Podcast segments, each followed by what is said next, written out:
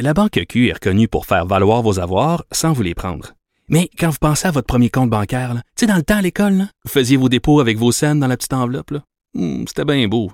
Mais avec le temps, à ce compte-là vous a coûté des milliers de dollars en frais, puis vous ne faites pas une scène d'intérêt. Avec la Banque Q, vous obtenez des intérêts élevés et aucun frais sur vos services bancaires courants. Autrement dit, ça fait pas mal plus de scènes dans votre enveloppe, ça. Banque Q. Faites valoir vos avoirs. Visitez banqueq.ca pour en savoir plus.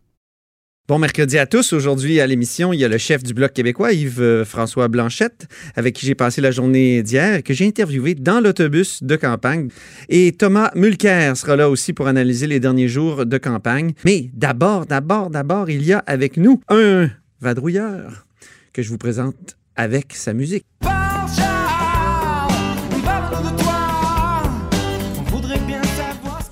Ben oui, Charles Le Cavalier est avec nous. Ça faisait longtemps qu'on n'avait pas entendu. Trop longtemps, d'ailleurs, on s'ennuyait. Ben, moi aussi, je me suis ennuyé, Antoine. oui, mais t'es devenu papa entre-temps. Voilà. Bon, on n'y est pas parce qu'on a vraiment deux gros sujets euh, ce matin. euh, et et- et d'abord, c'est le mode de scrutin. Monsieur Legault prétend qu'il a respecté sa promesse. C'est contesté. Euh, il, il a déposé un projet de loi. Euh, tout le monde le salue. Euh, par contre, il avait promis qu'il serait adopté avant les prochaines élections. Donc, qu'il y aura un nouveau mode de scrutin en deux- 2022. Ça ne sera pas le cas. Il va même avoir un référendum pour déterminer s'il va y en avoir un en 2026. Donc, euh, a-t-il respecté sa promesse? Euh, on a demandé à Françoise David. Françoise Oui. David nous a répondu qu'il il a renié sa promesse en partie. Ah, en Mais- partie. en Donc, partie. euh, Mais le dépôt du projet de loi, quand même, euh, fait avancer le débat. Ben, vous écouterez euh, Thomas Mulcair tout à l'heure. J'ai demandé d'abord s'il il allait voter oui pour une fois. Puis, deux- puis deuxièmement, euh, est-ce qu'il trouve qu'il y a un parallèle à faire avec Trudeau? Alors, euh, ça vaut la peine. François Legault, Legault a dit qu'il allait défendre son projet de loi, qu'il allait être favorable, mais il veut pas s'engager à être le chef du camp du oui. OK. Il y a quelque chose qui est contesté, puis effectivement, c'est vrai qu'il pensait, pour être dans les médias, ça va être très compliqué. Françoise David a dit c'est une très mauvaise idée de faire une campagne référendaire pendant une élection. Imaginez le peu de temps que les médias vont accorder à ce sujet-là. Puis c'est vrai qu'en élection, euh, ça se peut qu'on nous, que ça passe un petit peu à la trappe, le sujet de la réforme du mode de scrutin. Puis, euh, le projet de loi pourrait changer, évidemment, là, parce qu'il il va être adopté, Oui. c'est-à-dire il, il va être débattu Ça- au Parlement. Mais de quoi il a l'air? Ben c'est ça. Sans tomber dans les euh, détails, on conserve les 17 régions administratives du Québec sur la carte électorale. Donc, les éléments de proportionnalité, c'est-à-dire les députés de liste choisis, parce que les gens vont voter pour euh, un, vieux- un bon vieux député de circonscription, mais également pour un député de liste. Il va en avoir dans chacune des régions. Donc, ça va réduire un peu l'élément de proportionnalité de la loi, mais quand même, euh, c'est pas là où c'est contesté. Mais ce qui, est contesté, c'est qu'il va falloir qu'un parti fasse 10% au national pour pouvoir euh, avoir des députés de liste. OK. Et Donc, 10% au national. oui, ça, c'est, Québec solidaire l'a eu cette année. Là. Ça, c'est, pas facile d'avoir 10% Non. Donc, euh, ça, c'est contesté par le mouvement démocratie nouvelle, entre autres, là, qui demanderait peut-être. euh, est-ce que dans les autres pays, on parle plus aux autres 5% Donc, il va y avoir des ajustements. Il pourrait en avoir. Et l'autre gros sujet aujourd'hui, Charles? Louis Robert. Louis Robert. Qui est-il? On l'attendait, Rappelle-nous. on l'attendait, Louis Robert. Oui, Louis hein? Robert, c'est, c'est quelqu'un hein, qui, qui, dont une affaire porte le nom, l'affaire Louis Robert. euh, essentiellement, c'est un agronome qui avait dénoncé, disons, le- le- l'ingérence du privé dans euh, des co- compagnies de pesticides dans, euh, dans les études publiques sur les pesticides. Oui. Il a perdu son emploi au ministère de l'Agriculture et finalement, il l'a retrouvé après un rapport dévastateur de la vérificatrice générale. C'est ça. Et bon, lui vient présenter un mémoire dans devant la commission parlementaire sur l'avenir des pesticides, qui, qui est là grâce à lui, en fait. Parce que Ben, c'est lui qui a déclenché tout ce débat-là grâce. C'est ça, un lanceur d'alerte. C'est pour ça que c'est important. Voilà. Et ce qu'il vient de dire, ben, c'est c'est pas anodin, c'est même grave. Il dit que le gouvernement est à genoux devant les lobbies, les pesticides, l'UPA, producteurs de grains, etc., etc. Et euh, il le démontre. Par exemple, on utilise un exemple concret, les, les semences enrobées de pesticides. Donc maintenant, au lieu d'arroser du pesticide, on met directement des pesticides sur toutes les semences.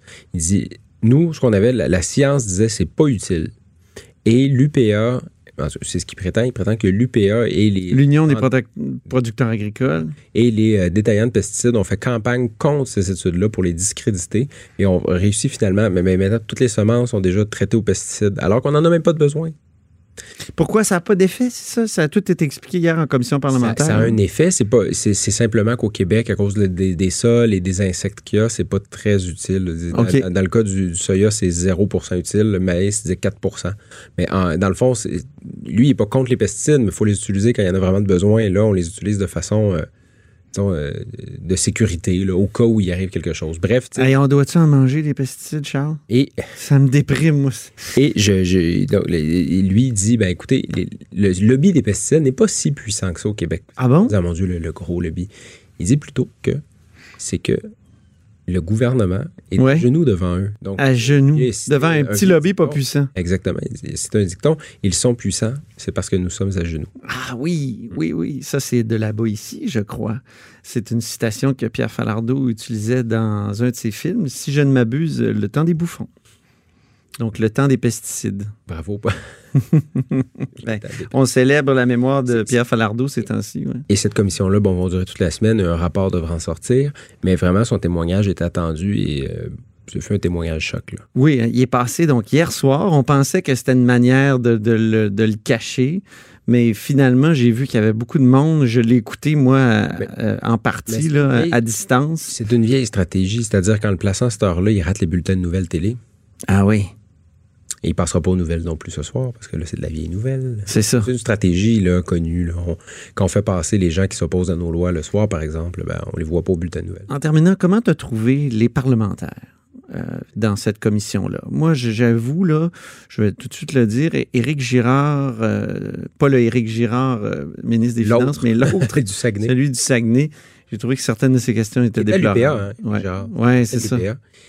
C'est ben, je, veux- je veux faire attention de porter un jugement comme Non, c'est journaliste, là, mais quand même euh, poser des questions du type euh, quiz, quiz télé. Mais oui. Euh, bon, il y a combien d'agronomes au ministère, au MAPAC? Le, le- Louis Robert répond. Ah, mais vous étiez proche, vous étiez proche, 146. ça, ça- ça sert à quoi?